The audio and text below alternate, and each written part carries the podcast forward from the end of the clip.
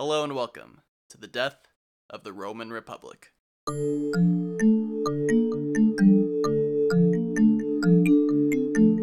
Chapter 4 Marius and the Social War. By 107 BCE, the Republic and its institutions were not at its height. There were two factions in politics the Populares and the Optimates. Each wanted to hold and gain power, but did so through different means. The Populares faction was born by the Gracchi brothers, who wanted to pass measures that would help the people, thereby gaining their support, thereby making themselves very powerful if the majority of people loved them. On the opposite end of the spectrum were the Optimates, who didn't like this change to Roman politics. They were more conservative senators who wanted the Senate's power to outweigh the people's will. The Optimates had dominated the Republic since the death of Gaius Gracchus over a decade ago. They were back to benefiting under this traditional system and didn't want any more radical popularis upstarts to threaten their power. Let's not forget, Tiberius and Gaius Gracchus were killed by the actions of Optimate senators. Besides eliminating their political rivals, the Optimates painted a pretty clear picture. For any law to pass, the Senate has to approve it. That's it.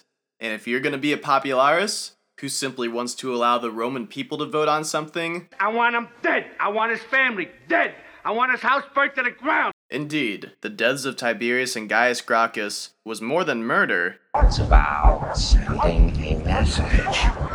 Since reasserting their dominance, the Optimate leadership had been dealt a series of military defeats. King Jugurtha of Numidia was giving them trouble, along with various tribes to which the Republic had suffered five other defeats. Such a track record did not reflect well in most people's minds, as a thriving republic should be a victorious one. So it came that a single, extraordinary individual would have to save this faltering republic. A novus homo was a new man, a man with no ancestors in the Senate. Name recognition was crucial in Roman politics. Young men looking to break into the political game paraded the actions of their famous ancestors to appeal to voters. Romans believed that the traits of great men could be passed from generation to generation within a family. A novus homo, therefore, was elected to office not because of his name, but by the merit of his actions. Started from the bottom, now we're here.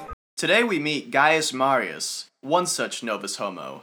An ambitious man, he had served the Republic as a military tribune, then tribune of the plebs, then praetor, and then was governor of the province of Further Spain. After his governorship, Marius married a woman named Julia. In 109 BCE, Marius served as a legate, a subordinate commander, to consul Quintus Caecilius Metellus, warring in Numidia against King Jugurtha. Marius was critical of Metellus's leadership, that Rome's war against Jugurtha was not as effective as it could have been.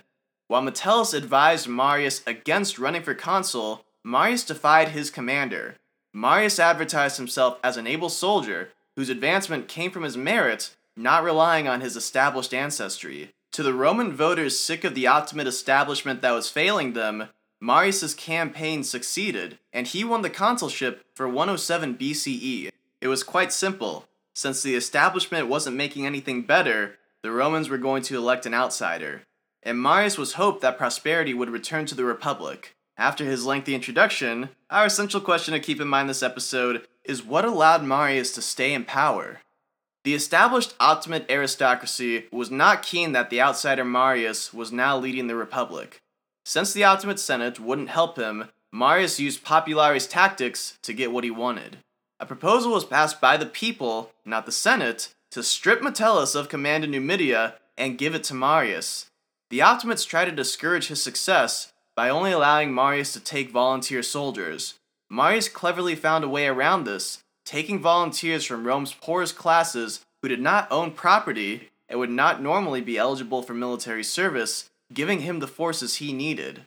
With Marius in command, he hunted Jugurtha down and defeated Numidia in 105 BCE.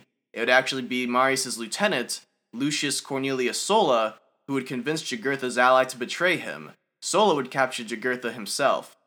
Yet Marius' Numidian victory and celebrated execution of King Jugurtha was overshadowed by disaster in southern France. At the Battle of Arausio that same year, Roman consuls led eight legions to complete destruction by the Cimbrian Teutones. The Cimbrian Teutones were migrating Germanic tribes who inflicted nearly as many casualties on Rome as Hannibal had. The war hero Marius was perceived as the only shield against the threat of these barbarians in the north and was re elected consul. There was traditionally a 10 year gap between a man's re election as consul to prevent corruption and domination of one individual. Marius wasn't even in Rome to stand for the consulship, which was definitely illegal. However, in such a crisis, the rules were bent so Marius could protect Rome. From then, Marius was re elected consul every year from 104 to 100 BCE, an unprecedented run to defend the Republic from the imminent barbarian horde. The Cimbrian Teuton threat didn't immediately materialize in Italy as they wandered away from Italy towards Spain. Nonetheless, Marius spent much of his successive consulships away from Rome in southern France and northern Italy, preparing for the Cimbrian Teutones. Marius finally defeated the Teutones in 102 and the Cimbrian 101. Success! Between the successes of Marius's leadership and the failures of the old establishment that had mismanaged the Republic for over a decade, Marius had the people's love and support. Whereas the Optimate Senate had been failing the people, Marius, the new Popularis champion, emerged to save the Republic. The power of the traditional Senate was crumbling. Magistrates under Marius continued to use populist tactics like the Gracchi before them. Two of Marius's greatest assets were the unscrupulous Lucius Apuleius Saturninus and Gaius Servilius Glaucia. Both men sought to appeal to the dominating and popular Marius. By being useful to Marius, they could ride his coattails and increased their own auctoritas. They were populares who wanted the people's love and the increased power that came with it. As tribune, Saturninus pleased Marius by passing a law that gave Marius's veteran soldiers land in North Africa. Glaucia helped out Saturninus by allowing him to be re-elected tribune when a rival tribune was murdered. Ever willing to please Marius, Saturninus and Glaucia supported Marius in allowing him to grant citizenship to his Italian veterans and land for them to settle. Marius supported this to please his Italian soldiers, who fought for the Republic and now could fully participate in it. The law would pass. Saturninus and Glaucia were in Marius's good graces. However, as they tried to please Marius and portray themselves as populares, representing the will of the people, Saturninus and Glaucia themselves were not that popular. They had a penchant to use violence and intimidation to get what they wanted. In 99 BCE, Glaucia was running for consul. Their conduct went too far, and they brought the roof down on their heads. Glaucia failed to be elected consul. Fortunately for Glaucia, one of the consuls elect was murdered shortly after by one of his friends. Saturninus, in support of Glaucia, appealed that Glaucia should be allowed to run for the empty consulship. Any usefulness Saturninus and Glaucia may have had to Marius was outlived by their blatant corruption. The Senate once again passed its final act, empowering Marius to protect the Republic from Saturninus and Glaucia, who had conspired to murder magistrates to take power. Whatever you did, you've been officially labeled a disturber of the peace. Hmm. Marius and his soldiers forced the surrender of Saturninus, Glaucia, and their supporters and corralled most of them in the Senate House. They may have been promised their lives, but the mob that surrounded them wanted them dead. Some of the mob members would climb on the Senate House's roof, rip off its tiles, and began hurling them down at the prisoners until all were dead. Like Gaius Gracchus, Saturninus and Glaucia, and their supporters were killed by the final act, condoned by the Senate. By 100 BCE, Rome was at peace from the external threat of barbarians and the internal threats of Saturninus and Glaucia. As jealous as optimate politicians may have been of Marius's accomplishments in Auctoritas, they couldn't deny his successes. Marius was by far the most powerful statesman in Rome. No other Roman in history had been consul six times, five of which were consecutive. Yet Marius didn't make the most of his success. While younger popularis magistrates were thriving under him, Marius didn't have the instinct to win political favors or friends with optimate politicians and families who still held power in the Republic. Despite his skill as a general, he was not a deft politician. Speaking of his generalship, Marius made many reforms to the recently humbled Roman armies. He changed unit sizes and weapons they used. Each cohort and legion would also have their own eagle. Eagle! instilling a sense of pride within units. To lose their eagle would be a great mark of shame upon a unit. These Marian reforms were wildly successful and would become standard practices for the rest of the Republic. And good old General Mad Dog Marius was adored by his veterans. Many had begun as poor men with little property and little prospect in life. Marius had won them healthy bounties in their shared victories, and gave them land and citizenship after they made peace. These men settled in clusters together and retained their pride to have served with Marius, a pride that would pass to a new generation of future soldiers. While loved by his veterans, and at best resentfully appreciated by the aristocracy, Marius's popularity was not concrete. Coming off victories over the Cimbrian Teutones, the people loved Marius because of his positive effects on the Republic. Under aristocratic, Optimate rule, the Republic's prosperity had been stagnating. Romans put their faith in the talented outsider Marius, who proved to be the hero the Republic needed, whose many victories indicated that the Republic was back on track. However, the deaths of Saturninus and Glaucia by Marius did not rest well with many of his supporters. People who didn't like Saturninus and Glaucia didn't like how Marius associated with their dangerous politics in the first place. People who had liked them didn't like that Marius had turned on two of his most loyal, if coattail riding, supporters. The bloody executions of Saturninus and Glaucia left bad tastes in everyone's mouths about Marius. If Marius had been a better politician, his 15 minutes of fame could have lasted much longer. But since he wasn't, the appeal Marius once had died out. Powerful, but not invincible, the once prominent Marius moved into the background of Roman politics at the beginning of the first century BCE. Even during the Social War, he did not enjoy the same popularity. Italian and Latin communities had long chafed under Roman rule. Referring to both of these groups as Italians from now on, they were among Rome's eldest conquered people and among its eldest allies. Over centuries, they had been brothers in arms, shedding blood and losing loved ones in service to Roman wars. Of all the peoples of their increasingly diverse empire, Italians were the most culturally similar to their Roman overlords. Still, this did not negate abuse towards them. Last episode, we saw Tiberius Gracchus had taken Italian land to give to poor Roman citizens. His brother Gaius tried to do the opposite and tried to advance their rights. Yet Gaius failed to help the Italians because Romans jealously guarded their rights, like their right to vote. Later, in 95 BCE, the city of Rome was becoming overcrowded. The solution was to get rid of immigrants and expel all Italians out of Rome. So Italians have been getting screwed over by the Romans for a good while now. But potential for an actually positive change came in 91 BCE with tribune Livius Drusus. Drusus proposed that every Italian community south of the Po River be granted citizenship. Drusus's father had been an optimate against Gaius Gracchus's very similar plan, yet this younger Drusus sung a different tune and was more of a popularis. Drusus had a good track record in creating laws supported by the Senate, so there was perhaps a greater chance the Senate would actually support Italian citizenship. Chance for Drusus Tribune of Rome. To show his quality.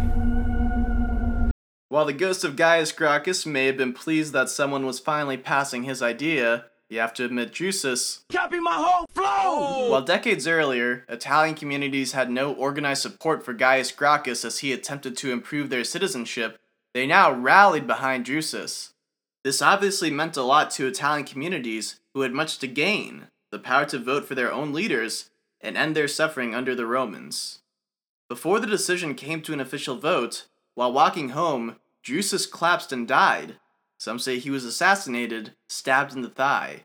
His enemy, Consul Marcus Philippus, convinced the Senate to declare his past laws that they had approved of illegal, and that the matter of Italian citizenship would never be voted on again.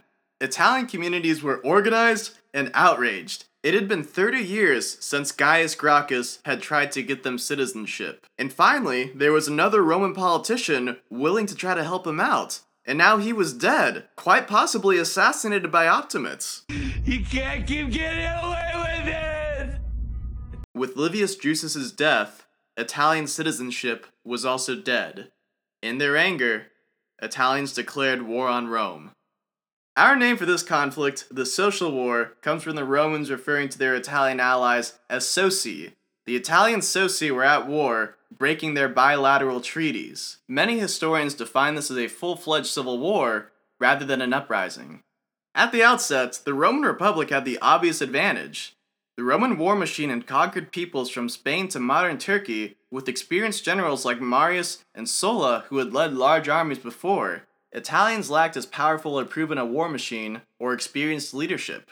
Despite Rome's advantages, the revolting Italians had a string of successes against them. Heavy casualties were incurred on both sides this first year, but at the very least, the Italians gave just as good as they got. Marius was back in the field as a general, but continually overshadowed. While he never lost, he was in his late 60s and was perceived as overly cautious. By 90 BCE, other Roman generals were becoming more distinguished for their success. In southern Italy, Sulla enjoyed victories against the Italians. A praetor, Gnaeus Pompeius Strabo, found successes on Italy's east coast. Serving under Pompey Strabo was his son, Gnaeus Pompeius, and a man outside his family, Marcus Tullius Cicero.